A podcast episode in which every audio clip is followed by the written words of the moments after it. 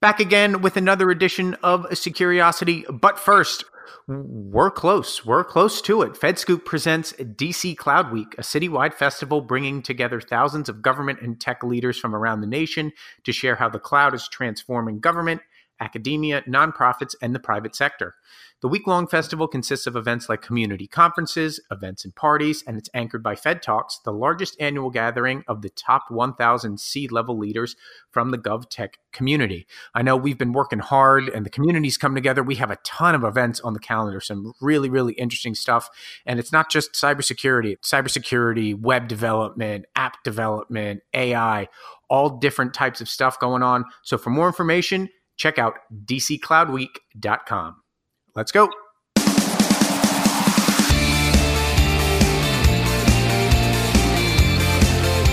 Welcome to Securiosity for May 24th. I'm Greg Otto. And I'm Jen O'Daniel, live from Collision in Toronto, ready to bring you the world's best weekly wrap of InfoSec news. The spotlight has been on Huawei this week, and the ramifications have changed about four times in 96 hours. We'll take you through what it all means. In our interview, we talked to Justin Shattuck, a researcher with Baffin Bay Networks. Justin talks about his approach to finding bad actors and what recent InfoSec indictments bother him the most. Huawei wasn't the only Chinese company feeling the heat from the US government, and another hugely popular service was found to be storing its users' passwords in plain text. How does this keep happening? Let's talk about it. Last week was so full of news, we totally forgot about this. An executive order from President Donald Trump is meant to prevent U.S. companies from using technology produced by companies owned by, controlled by, or subject to jurisdiction or direction of adversarial foreign countries. What that really means is the US government is trying to freeze out Chinese telecom giant Huawei. Case in point, Earlier this week, Google announced it has suspended any business with Huawei that requires the transfer of proprietary hardware, software, or technical services. Huawei will only be able to use the public version of Android and will not have access to the Google apps and services. In practice, existing Huawei smartphones will largely continue to function as normal, though the devices may lose artificial intelligence capabilities and other protocols that rely on Google infrastructure. Then, the US government backtracked, allowing the Treasury Department to sign off on some existing Huawei business. But it's not allowing any new business. So, Greg, what's really going on here?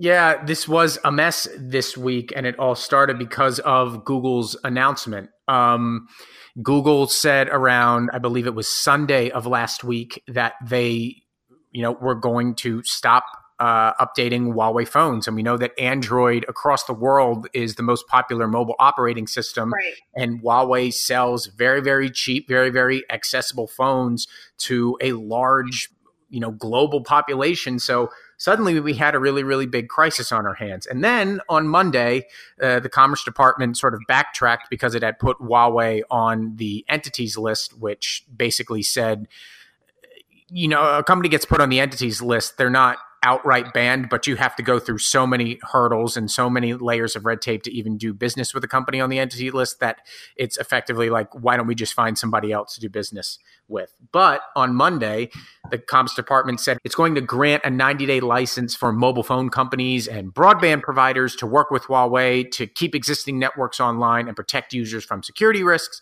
And that means now that Google can send those software updates to Huawei phones through, I believe, August. So it just goes to show that this Huawei stuff, the ramifications of it haven't really been thought out by the administration. I mean, look, we can talk about the security implications of Huawei you know uh, this entire podcast if we wanted to there really hasn't been any evidence that has been put forth so you're you're talking about now just messing with a global market that you know this is just a perfect example of what can happen. The ramifications of this were not well thought out. And you're, I wouldn't be surprised if we start to see other companies be like, okay, well, we depend on Huawei too. Can we get an exemption? Which, well, if that comes to it, what are we all doing here? Wow, you know, and that's interesting. So we have a, a portfolio company um, where Huawei is one of their biggest customers. So, you know, we're sort of on watch to see sort of what happens um, to the company um, because of this blacklist band. Yeah, uh, I I keep coming back to it because it's just a sticking point in my mind. The the ramifications of this, like it goes beyond what we've seen with like Kaspersky. I mean, Kaspersky is a big company in its own right, and there are other antivirus software providers out there. We're talking about one of the companies that really powers the the backbone to to just global telecommunications. Absolutely. Yeah. You, you, can't you can't just pull the plug on it. Like obviously they tried to pull the plug on it on Thursday or Friday and by Monday they were already backtracking. Uh, this just goes to show that this administration it, it, it's it's all just tied to the trade war. It's all just saber rattling, and nobody's really thinking about the actual business ramifications and the actual technological ramifications that go into stuff like this. So I would not be surprised if we continue to see backtracking here. This just wasn't really well thought out. You know, but that backtracking works for big companies, but it's the smaller companies that are really going to sort of pay the price um, in this because they don't have the political capital or um, the capital itself to to fight this in any way. And if that's one of their biggest customers, they're kind of screwed. Yeah.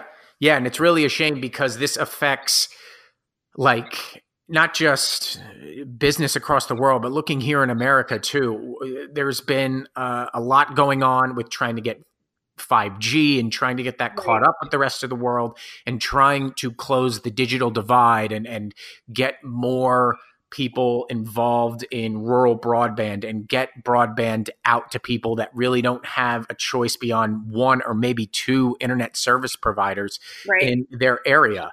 Those ISPs and, and that infrastructure that needs to go into setting up rural broadband, a lot of that depends on Huawei because Huawei sells cheap stuff. Right. So you're talking about you know affecting the the business of some domestic companies that are like okay well why we don't see any issues and i don't understand why our company needs to bear the brunt of this when it's supposed to be the free market. So all of this could really be furthered if there was just some piece of evidence that showed that Huawei was an intelligence liability for the US, and we just haven't seen it yet. So now it's just becoming more and more of a mess. So, political parties in Europe and the US have cybersecurity practices that fail to meet basic standards, leaving them vulnerable to hackers and foreign influence operations, according to a report by security researchers with Security Scorecard. An assessment of 29 political parties in 11 countries released on Tuesday found that a party in France relies on end of life technology and has not had a security update in four to five months. There's also a strain of malicious software emanating from an IP address assigned to an economic subcommittee of the European Union in Brussels. And security researchers director of threat intelligence, Paul Gagliardi, said while American political parties have improved their security since 2016, the DNC and Republican National Committee still also have weak spots. So, Jen, do you get the sense that 2020 is just going to be a repeat of 2016? I mean, look, it probably will be. Hopefully, it becomes more secure, and you know, and putting this out in the news now, you know, might force the the RNC and the DNC to um, fix the weak spots. But but who knows? And there really isn't still like a best practices of this is exactly what you should do. And, you know, in, in reality, there's probably not enough really smart people um, working on in either of these committees to to do this and implement um, the secure measures. Right, and I think a lot of it, the, the committees themselves, the DNC and the RNC, it, their own internal cybersecurity is one thing, but then when you got to talking about the actual campaigns. Campaigns right. are just so temporary. Like no one's going to be standing up servers or you know s- setting up um, you know like corporate email servers or any sort of corporate infrastructure. I mean, they, you could start a campaign and it could be dead in a month. So why would you sink money into actually placing an infrastructure uh, there? So with that, there's just always going to be inherent vulnerabilities that go into the cybersecurity of political campaigns. Right. So I'm not really sure what the DNC and the RNC could do further, but um, it's definitely got to be top of mind for um, campaigns. I know the FEC just ruled earlier this week that uh, Harvard's nonprofit can can offer free cybersecurity tools to campaigns, and that's on top of a list of companies like Symantec and Centrify, and I believe Palo Alto, Cylance come to mind. That, that makes offer, it so that, confusing. You know, it just you know another company offering services. How do I pick which one is good? And you know, and these are probably not people that are amazing at this that are that are picking these things. And so if 10 or 15 different companies are saying this is what you should do and how you should do it it becomes really hard and probably not going to solve anything. Right and that's where i think the um, the national committees should come in to say hey look here's just you know a booklet or here is we're, we're going to have a 90 minute um, seminar that says here's what these products do.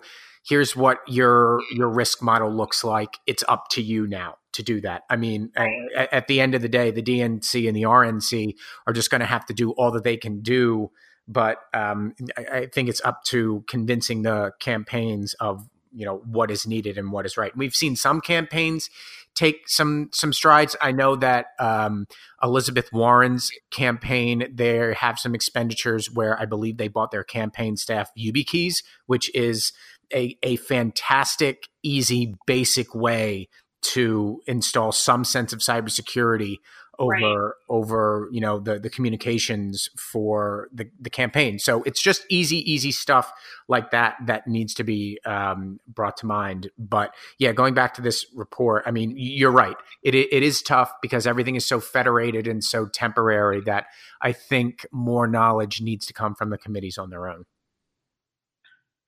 All right, so let's talk about an APT group that um, breached the DNC. So the malware sample that U.S. Cyber Command uploaded to VirusTotal last week is still involved in active attacks. According to multiple researchers, experts from Kaspersky Lab and Zone Alarm say that they have linked the malware with APT 28, the same hacking group that breached the DNC during the 2016 election cycle.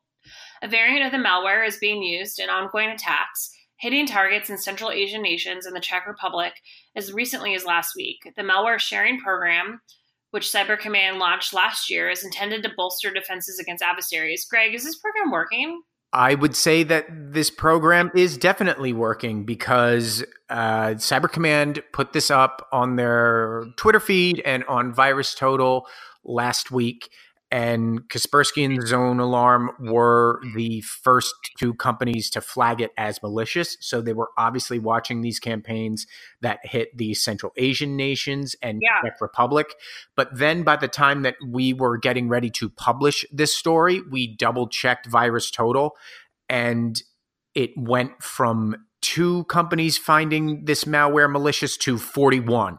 Now oh, there wow. are there are 71 companies that virus or 71 products that virus total monitors, but from to jump from 2 to 41 in the span of like 72 hours, that's a really really big jump and that's really really good and I would imagine that that was the goal on the part of Cyber Command to say, "Hey, let's put this out on the web. Let's make sure that you know the community realizes that hey, this is uh, bopping around and that this is really really bad stuff, and the community has responded to that. So it's proof that the program definitely is working. Now, we've heard from other security researchers as well that said, okay, this is a good start, but we want more context around the samples that are put up there, which I can totally agree with. The more information that gets out there, the better. But uh, you know, I, I, think this this program by which Cyber Command is sharing signatures to VirusTotal has been around for six to eight months. So we're off to a good start, but I wouldn't be surprised if we see things change pretty quickly. So, Google has notified an unspecified number of its enterprise customers that their passwords have been stored in plain text inside the company's internally encrypted systems due to a technical issue that has existed since 2005. Woohoo! I was in college in 2005, so that's a long time. this issue does not affect free Gmail consumer accounts, but only the enterprise user base. Suzanne Frey, Vice President of Engineering for Google's Cloud Division, wrote in a blog post that the company has been conducting a thorough investigation and has seen no evidence of improper access to or misuse of the affected credentials. Jen, I hope you changed your password if you use Gmail for work. Absolutely. So, you know, can you really trust them to be conducting a thorough investigation given that they've had passwords in plain text on their server since 2005? The, clearly, they weren't really investigating um, internal systems of what they might be doing wrong. Yeah. Um, I, I, I think that it's I, guess it's difficult is the the easiest way to say it and i know that that's vague but uh, look the larger these systems get uh, you know the the bigger flaws we're going to see i shouldn't say the bigger flaws we're going to see but you know you run the possibility of having more and more flaws and and more and more coding errors and it just sort of happens. Now, I'm not trying to defend Google here at all. Uh, they're they're Google. They have you know more resources than 97 percent of the companies out there, so they should be able to find ways to fix this stuff. Yeah, you know, but sometimes I think maybe we're better off just starting over, just sort of purging. Um, any company that had online passwords in like the early 2000s maybe even up to like 2010, just getting rid of it, getting rid of everything they've got, and just starting over. Um, and and maybe we get rid of some problems. Yeah. Uh, look, we could talk about secure coding for a while. Secure coding is something that has just recently come into vogue. And it gets into, you know, this philosophical discussion of always shipping code, get stuff out there as fast as possible, ship, ship, ship and if, if, you know there's security holes in it we'll fix it later if we have to fix it at all. Um it's it's clear that that is not always the best way to go about this stuff.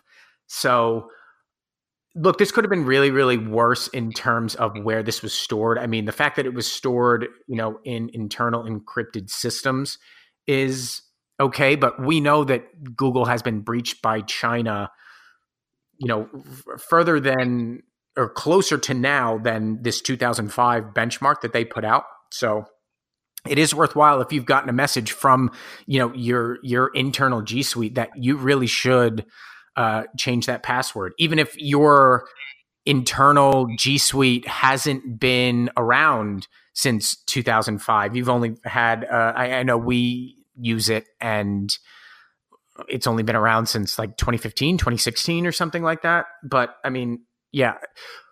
Well we don't know when it was breached. Like 2005 to what? I mean what's the end date on that? Oh well no that just it was this issue it's existed since 2005 so going all the way back. But i think that yeah. the china hack of google occurred mm. like 2006 2007 around that time. So I'm not saying that the two are linked, but there's a non the, the there's a non-zero chance of that happening. Like you can't say definitively that that wasn't uh, right. messed with. So it, yeah, these these bigger bigger systems are something to keep a watch on, and secure coding practices can really really go a long way. So you can add drones to a list of Chinese made tech that US officials believe could be laden with security vulnerabilities. DHS warned industry on Monday that the combination of the sensitive data collected by drones and the requirement of Chinese citizens to support national intelligence activities makes the Chinese made technology a significant risk to US companies. Manufacturers and vendors can build in malware or collect data from your UAS device without your knowledge, the advisory says. Greg, you've been talking about this for a while, right? Yeah. Um, we had to talk about this at Cyber Talks last year in DC, where we talked to some government experts that are looking at ways to use drones inside government agencies. Now, let's think about that. We're talking about very, very sensitive uh, data, whether it's environmental data, whether it is, um, you know, agricultural data, whether it is land data, whether it is, I mean, law enforcement data. You could go on and on and on because the uses of drones are ubiquitous and therefore there's all different types of data that is being uploaded to these drones. So are you protecting those drones? Like, are you sure they're encrypted? Do you think that the Chinese drones that are, you know, contracted to be a part of government agencies, are, are we just going to, you know, totally believe that they're safe, I wouldn't make that wager. And I think that a lot of people are in the same boat. So they turned around and have been talking to DHS about it. And DHS said, okay, yeah, um, you, you might want to be careful with the way that you're using your drones and who exactly you're buying these drones from.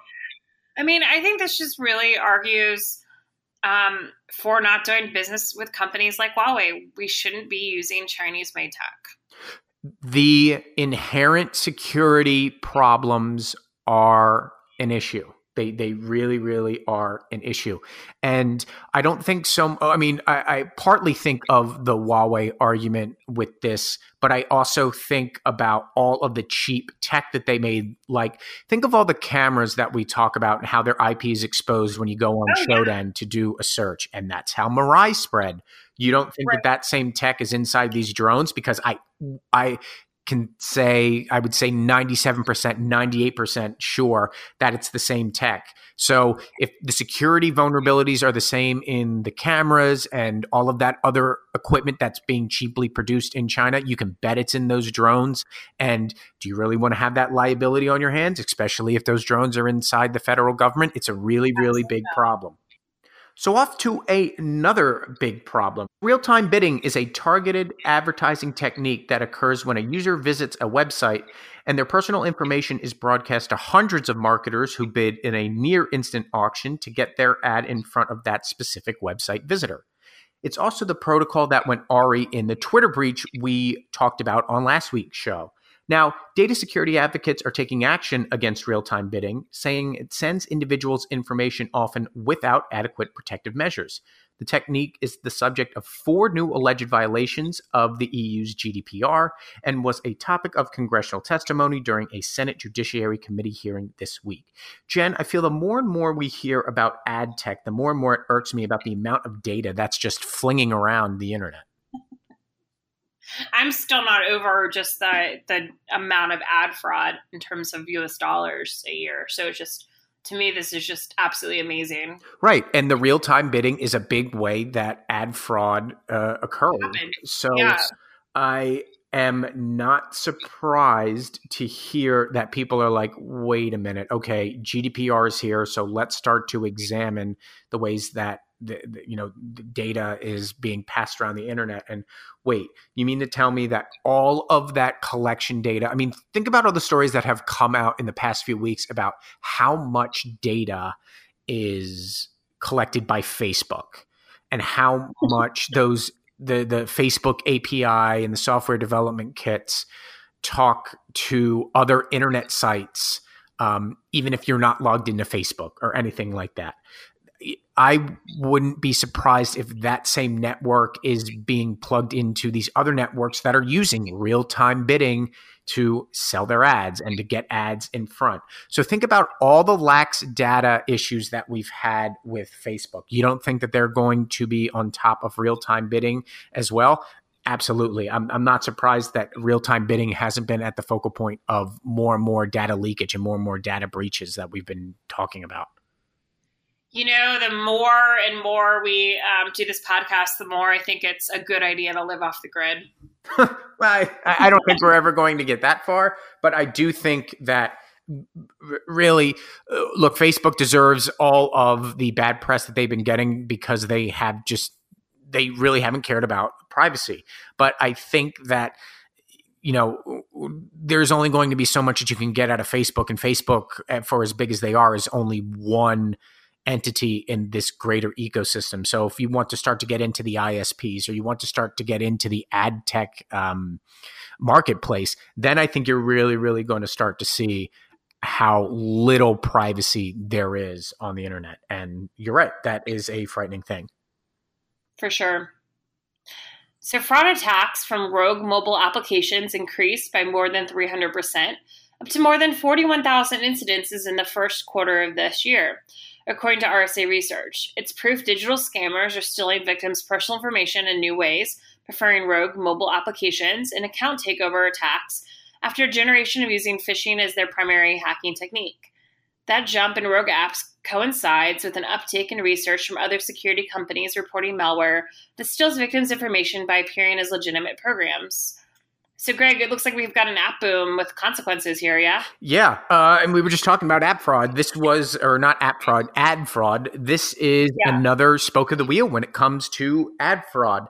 Um, you know, you look at some recent stories. There was a really, really good story on BuzzFeed about this Android app called VidMate that when you downloaded it, it, it, allowed users to download videos from like YouTube or WhatsApp or any other place on the internet where you're watching video. But what actually happened is the app defrauded people by secretly subscribing them to paid services.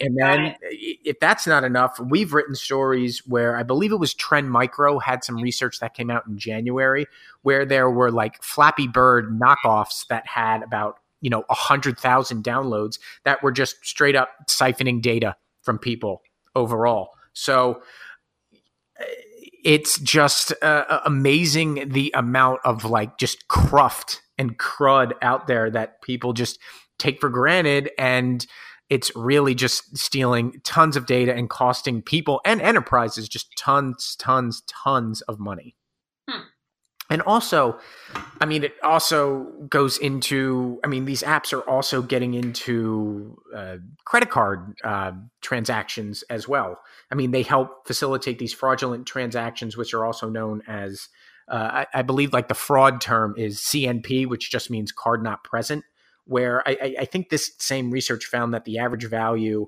of uh, a cnp transaction rose to $400 as opposed to like 215 and it's all traced back to the mobile ecosystem. So it's it's just wild how much insecurity there really is when it comes to the apps that we use on our phone. You know, and if you sort of think about it, like I, you know, the apps that I put on my phone um, have a purpose. I know what they are and who the company is behind them. You know, but I certainly let my nieces um, download apps from the App Store. Um, all kinds of rant. So I end up with like five or six or seven, you know, little kids um, games on my phone. I mean, who knows, you know, where those came from, right?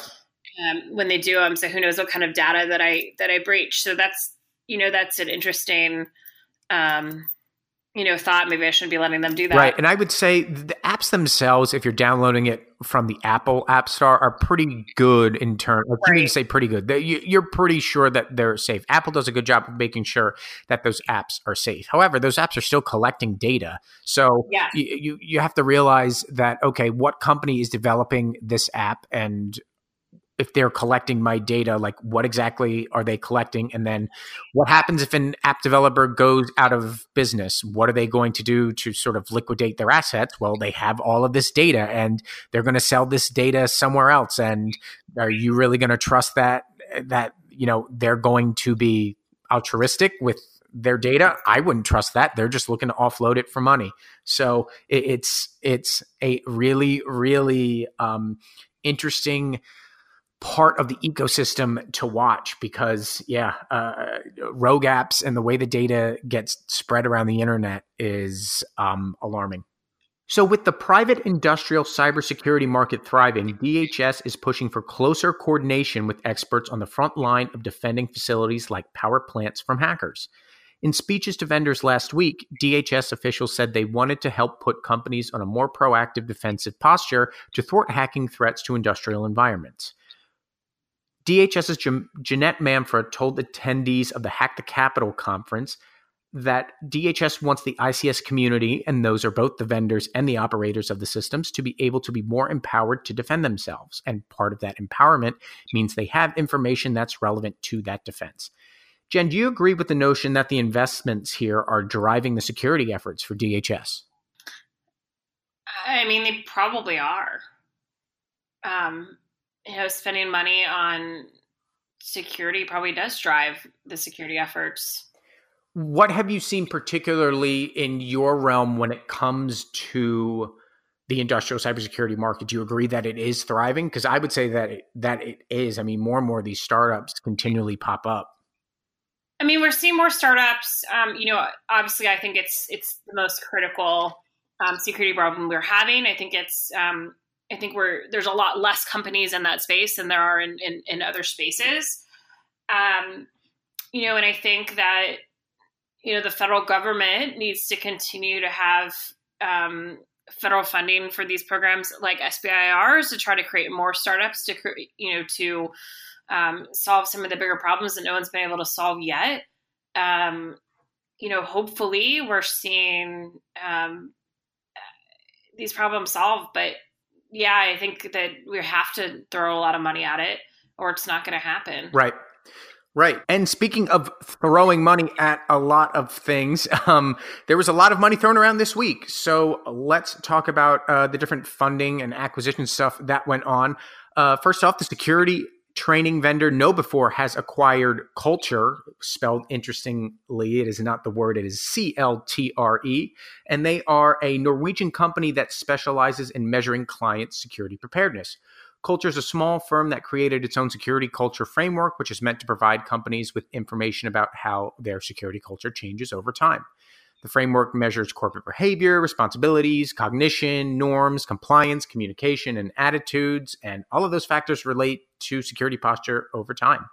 And then on the venture side, Auth0 or off zero, I'm not entirely sure. Uh, Bellevue, Washington-based maker of identity as a service platform, raised 103 million in Series E funding.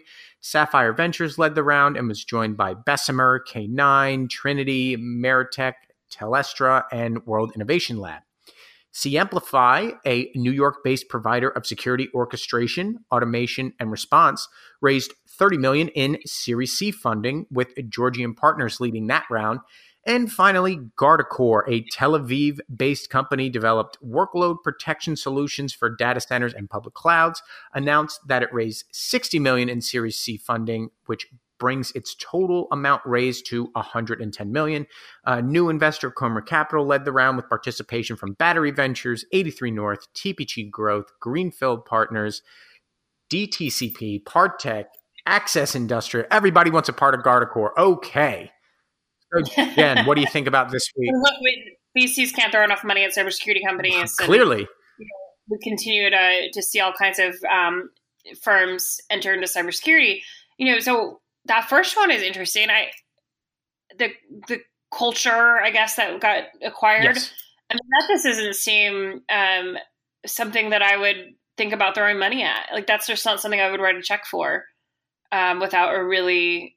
I don't know. It just just not that interesting to me. Right. It's interesting in the fact that I think KnowBe4. I don't know their funding offhand, but I know that KnowBe4 is among the leaders when it comes to like security awareness startups.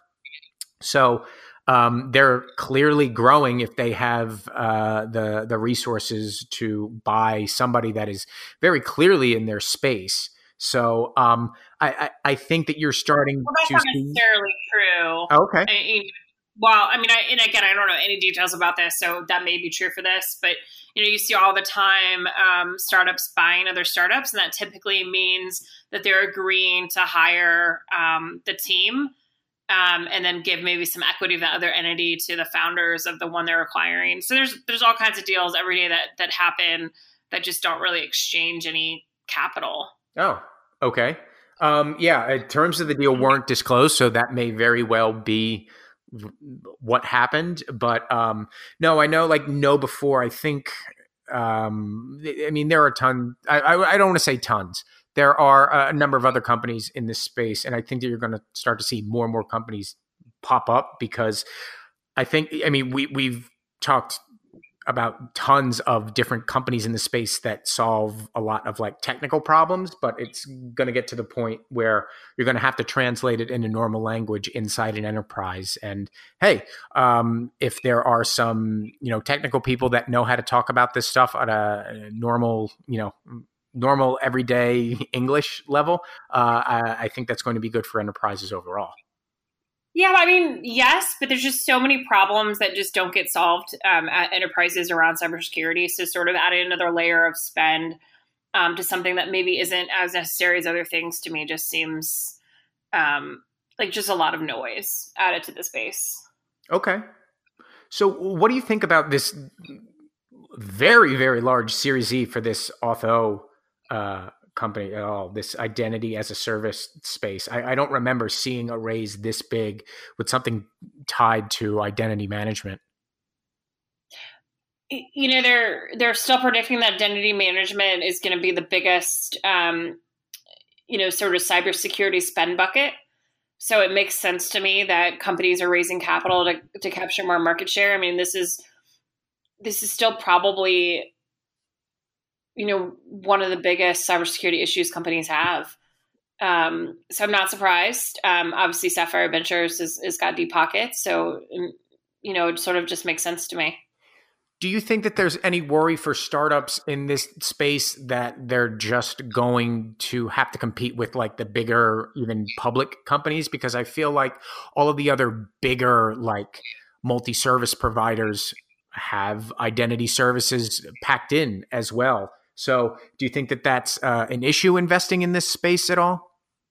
I don't. So, I think it's an issue investing in this space when you're talking about, you know, $100 million, $50 million, like big amounts. But I think we're just going to start seeing more and more sort of roll ups. I think we're going to see some of these bigger companies start acquiring these smaller ones, you know, it, it exits that, you know, look like $50 million, look like $100 million, look like $20 million um, to add the capabilities. I just don't think, well, there's a big market for um, things like identity as a service um, you just don't need that many players in the space. And so I think you're going to start seeing them sort of roll up over time. And look, you know, selling out for 10 million or 50 million or 100 million dollars is is a great win um, for many of these companies. Obviously, not you know in the case of this company, this is a, a bigger company, right? I mean, they're raising 103 million in a Series E. Um, so this is one of the, I assume, one of the giants that will acquire other companies. Um, so no, I guess I'm not worried about um, Series A funding of um, identity management startups. You know, am I worried about Series C and D? Probably, um, but definitely not at the A level. They still have lots of room to get acquired for prices that make everybody happy. Okay. All right. And that is it for the news this week. So now we will get to our interview with Justin Shattuck. Justin has some, I would say, passionate feelings about what he does when it comes to cybersecurity. Uh, really, really uh, interesting interview. So check it out.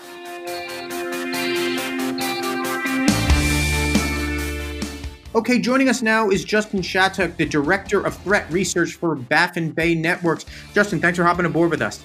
Hi, thanks. Thanks for having me. So, can you tell us a little bit more about um, your background and how you got started in cybersecurity?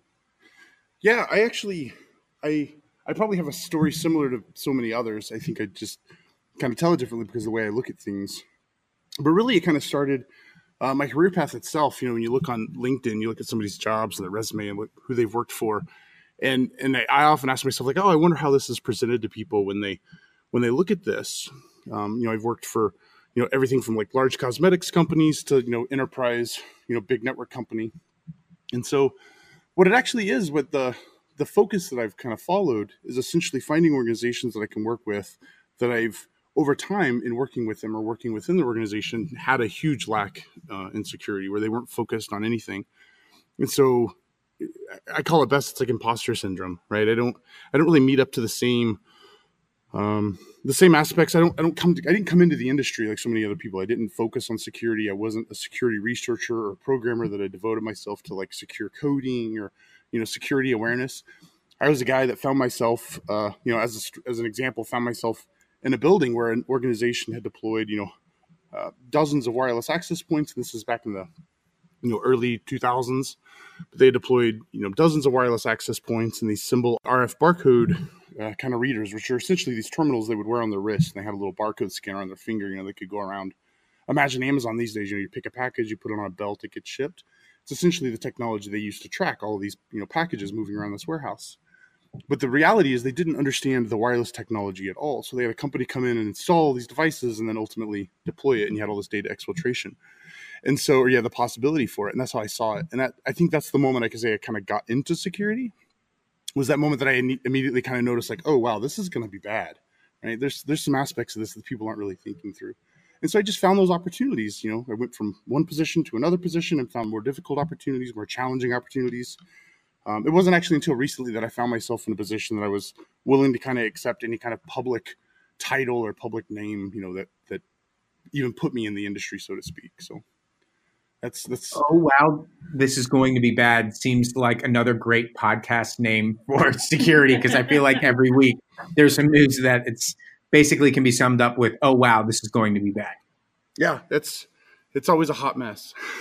That's what I've been saying lately. It's like, ah, this is just a hot mess. And so then when you get into like, you know, how it comes into threat protection or security, it's it's just applying all of those same, you know, that the same skills and talents that I used, you know, previously for whether it be managing an email server, but now it's, you know, maintaining the health and welfare of an email server while also being very privacy conscious for the users and you know the people that are using it and inter- interfacing with it.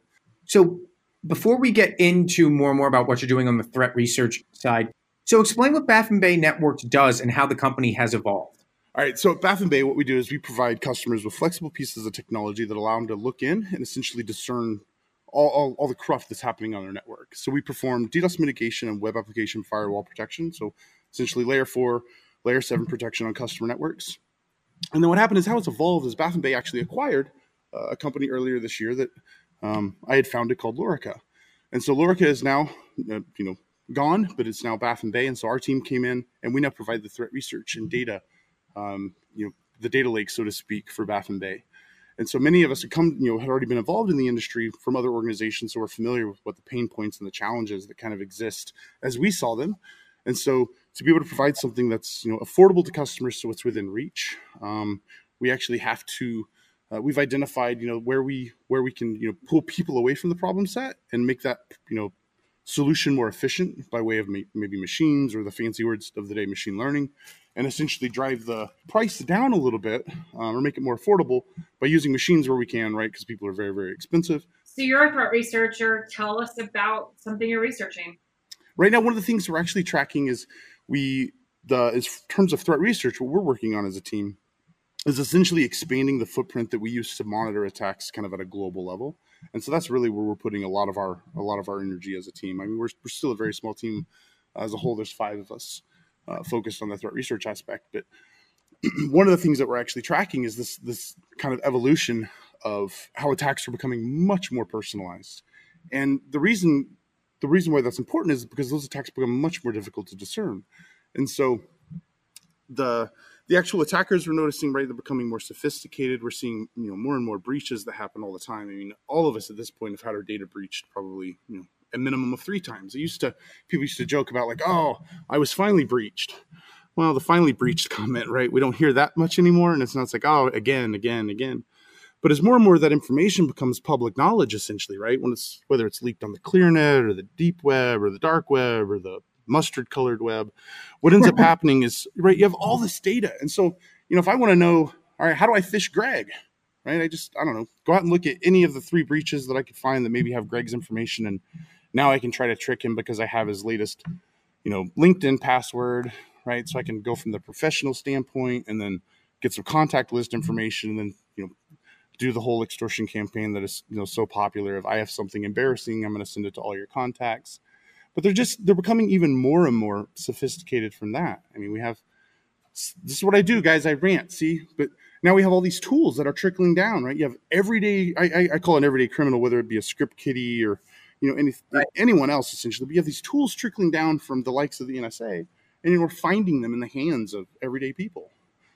So when, on our network, we watch, you know, attacks all day, and 445 is still, you know, one of the top reports that we see traffic driven to on the internet. Okay. And so ever since WannaCry, right, that's, I mean, what it shows us is just the continuous use of the same exploits, people hunting the same vulnerabilities um, from those tools and so those it's it's just we're dealing with we're, we're watching the same types of events and the the exploits right the vulnerabilities that they're, they're actually attacking and using um, are becoming more difficult to discern as as things just become you know more and more personalized so to speak whether it's you know going after people or going after people's systems. So look this the past couple weeks have just been you know there's been a flood of, of really really bad exploits and vulnerabilities and everything. It's like a concentrated hot mess, as you would say, over the past two weeks. But you know, we were talking previously, but before the interview started, uh, about how you think that even though you know all of this news is going on, that a lot of what we're seeing in terms of attacks is cyclical. So, can you expound a little bit on what we were talking about? That you know things are just cyclical, and we're dealing with a lot of the same stuff that we were dealing with in the '90s. It just happens to be you know whether it's more concentrated or like you said more personal it's you know h- how do you adjust to that when you're doing your research? Yeah i think one of the you know one of the examples i speak to a lot is the the fileless malware. It's just one of the most recent examples. It is this you know this pattern that just continually repeats itself and it's just this ongoing evolution where you know 10 years ago 20 years ago something you know something happens. Take fileless malware. We have you know the first kind of reports of fileless malware coming out and then you know that's back in like what 94 95 mid 90s so then you you, know, you fast forward here we are in you know 2019 and we have um, you know in 2018 i can speak to a little bit easier. But as we have you know more attacks that come out that are essentially you know imagine something coming in through uh, on a windows machine that you know it gets privilege escalation it uses powershell it loads you know it loads the actual malware um, that's dropped. You know, for example places it on the host not as an actual file, you know, a binary that then gets executed. Maybe it stores it as a binary to essentially keep the source there. But what ends up happening is it you know injects itself into the registry so that it's continually running on boot.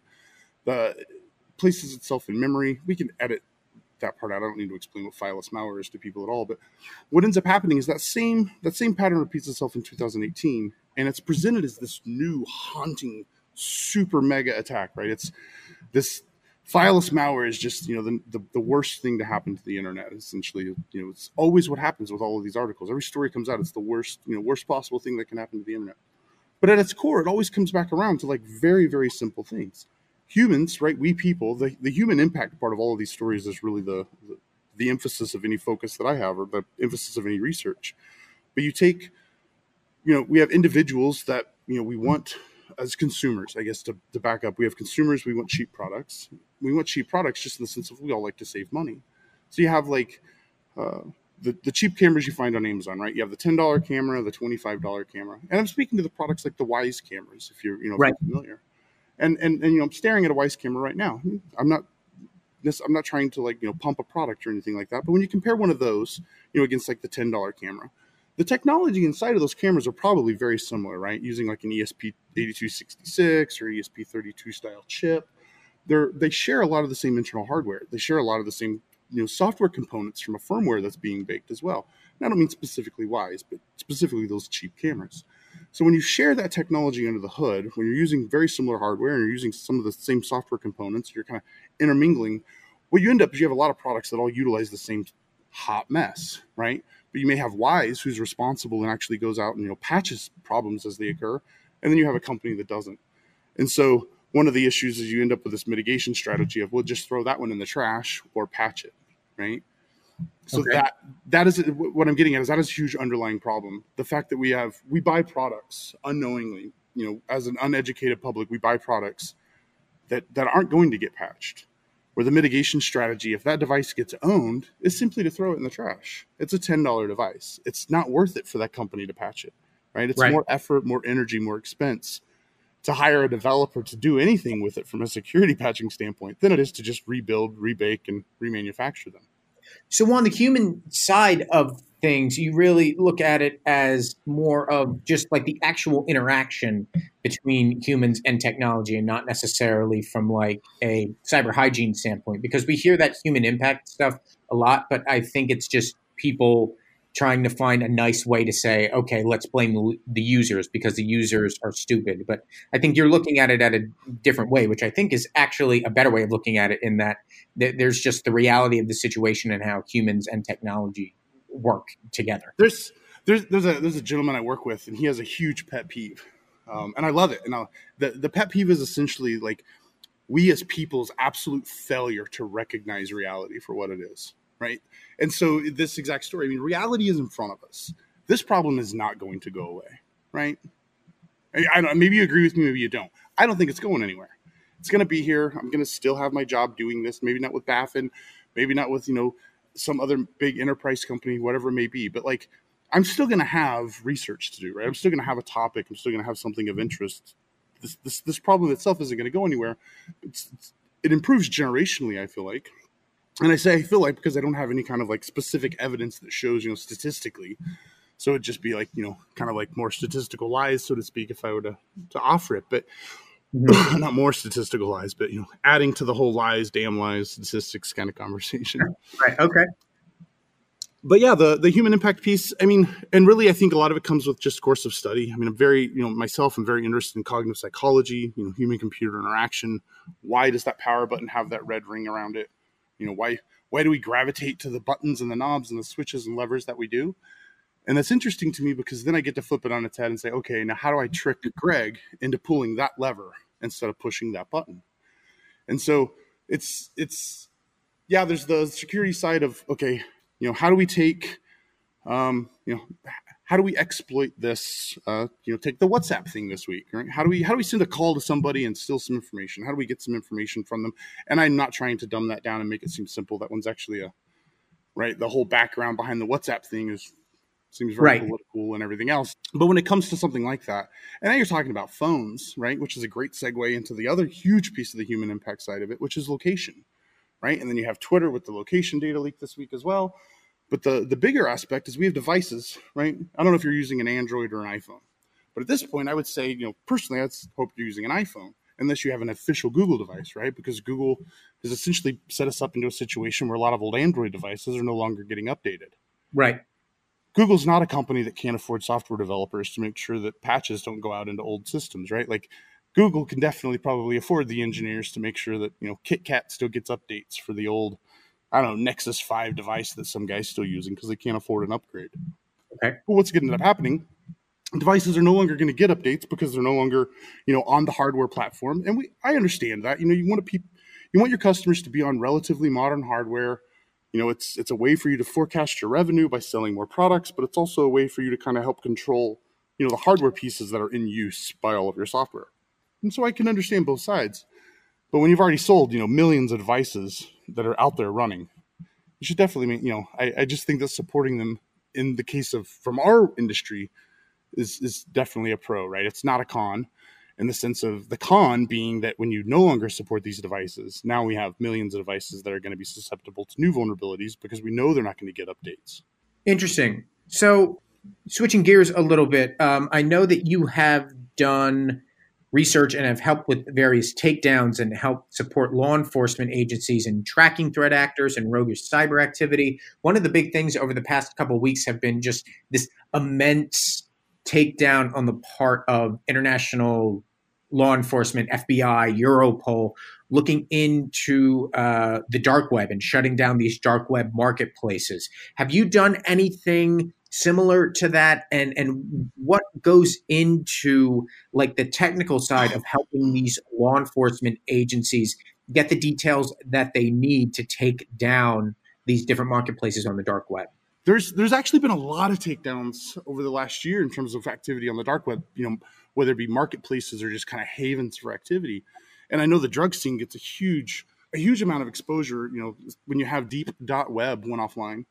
Yep. And I was actually very surprised to read that and realize like, wow, I mean, they made, you know, millions of dollars and, uh, or, you know, reported at least allegedly made millions of dollars in referral links to, you know, whatever these marketplaces, Hansa and Alpha, whatever, you know, they have all the, I, anyways, we've all probably read the articles, Wall Street, they have great names.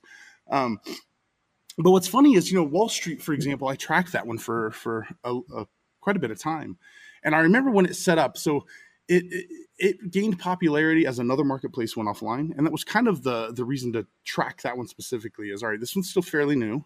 How long is it going to take for everybody to jump ship, right?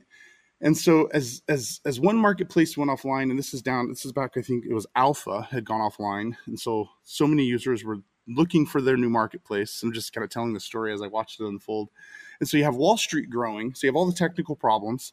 And so one of the things that people have to remember is people are running these sites, right? They're not like they're not always necessarily, you know, set up by, you know, professionals, so to speak. It's it's not like I'm, you know, necessarily back there, you know, managing a server for somebody, you know, running on the dark web. And I don't mean, you know, me, Justin, just me as a professional, me as somebody who's been paid to do this. And so as these sites grow, right, I'm I'm fairly certain that they do not have access to say, you know, the best ADC equipment. It's not like they're deploying, you know, F5 BIG-IP ADC load balancer proxies and such in front of their, you know, darknet markets. Because of the nature of what's trying to be done, right? Hiding hiding something on the internet, keeping it anonymous, you know, not providing any opportunity for data leakage for somebody like me to come along and find out where that server actually is, you know, hanging out on the internet. It takes a lot of work. It, it takes a great amount of work, right, to to provide that protection when you're on the clear net, let alone now when you're on the dark net, which you know everybody's trying to attack essentially everything on the dark net all the time. And so it's much like trying to scan the IPv6 space. You're just kind of brute forcing it like crazy, looking for you know looking for hosts, or you're just crawling the web looking for onion links and so when you have you know this boom of users when you go from you know having 100 vendors to having over 2000 vendors over the course of a couple of months and when you go from you know a couple thousand users to tens of thousands of users over a couple of days or weeks that that overall increase in load on those servers means they have to scale. So now what's great is that's when there's great opportunities for identifying where that infrastructure lives because as servers come up you know they're oftentimes aren't orchestrated in a way where they're actually going to have error logs turned off in terms of Nginx or Apache. And so a lot of times you actually end up hunting servers that are on the ClearNet, excuse me, on the ClearNet, and then you know fingerprinting them and then tying them back to activity that we find uh, on the darknet. And so one of the really long campaigns that took place, there was a forum that was um, essentially become a haven for individuals, you know, kind of trading and propagating some of the like most vile content on the internet.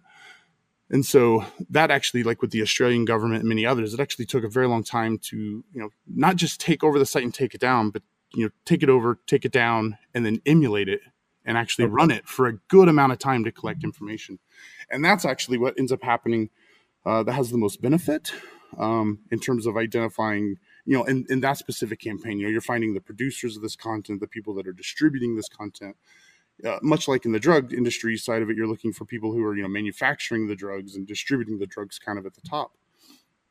But I did have the opportunity, you know, I've I've I've you know talked to people as far as that have you know sold things on the dark net or also buying things in terms of drugs specifically on the dark net, and not only is just the, the ease of it is there, right? I don't mean the, the buying, it's just people can jump around and right we've we've essentially the internet has you know given us guides and how to videos for everything. I'm sure you know there's how to guides on how to buy things on the dark net on youtube and there's probably guides on how to set stuff up on the internet on youtube. And so as a researcher you just constantly evaluate what everybody's doing right? You have to watch those videos too. What are they doing? What technology are they using? Are they making any mistakes that i can take advantage of down the road? There's uh, a lot that goes into this stuff and it and it's nice to see you know the mindset that goes into tracking what goes on on the dark web because this is you know it's obviously top of mind for for law enforcement. There's a lot that goes into what needs to be done on the technical side to track. So we like to end the interview with a random question and yours is um, what's your favorite city to travel to and why? Oh man my favorite city to travel to.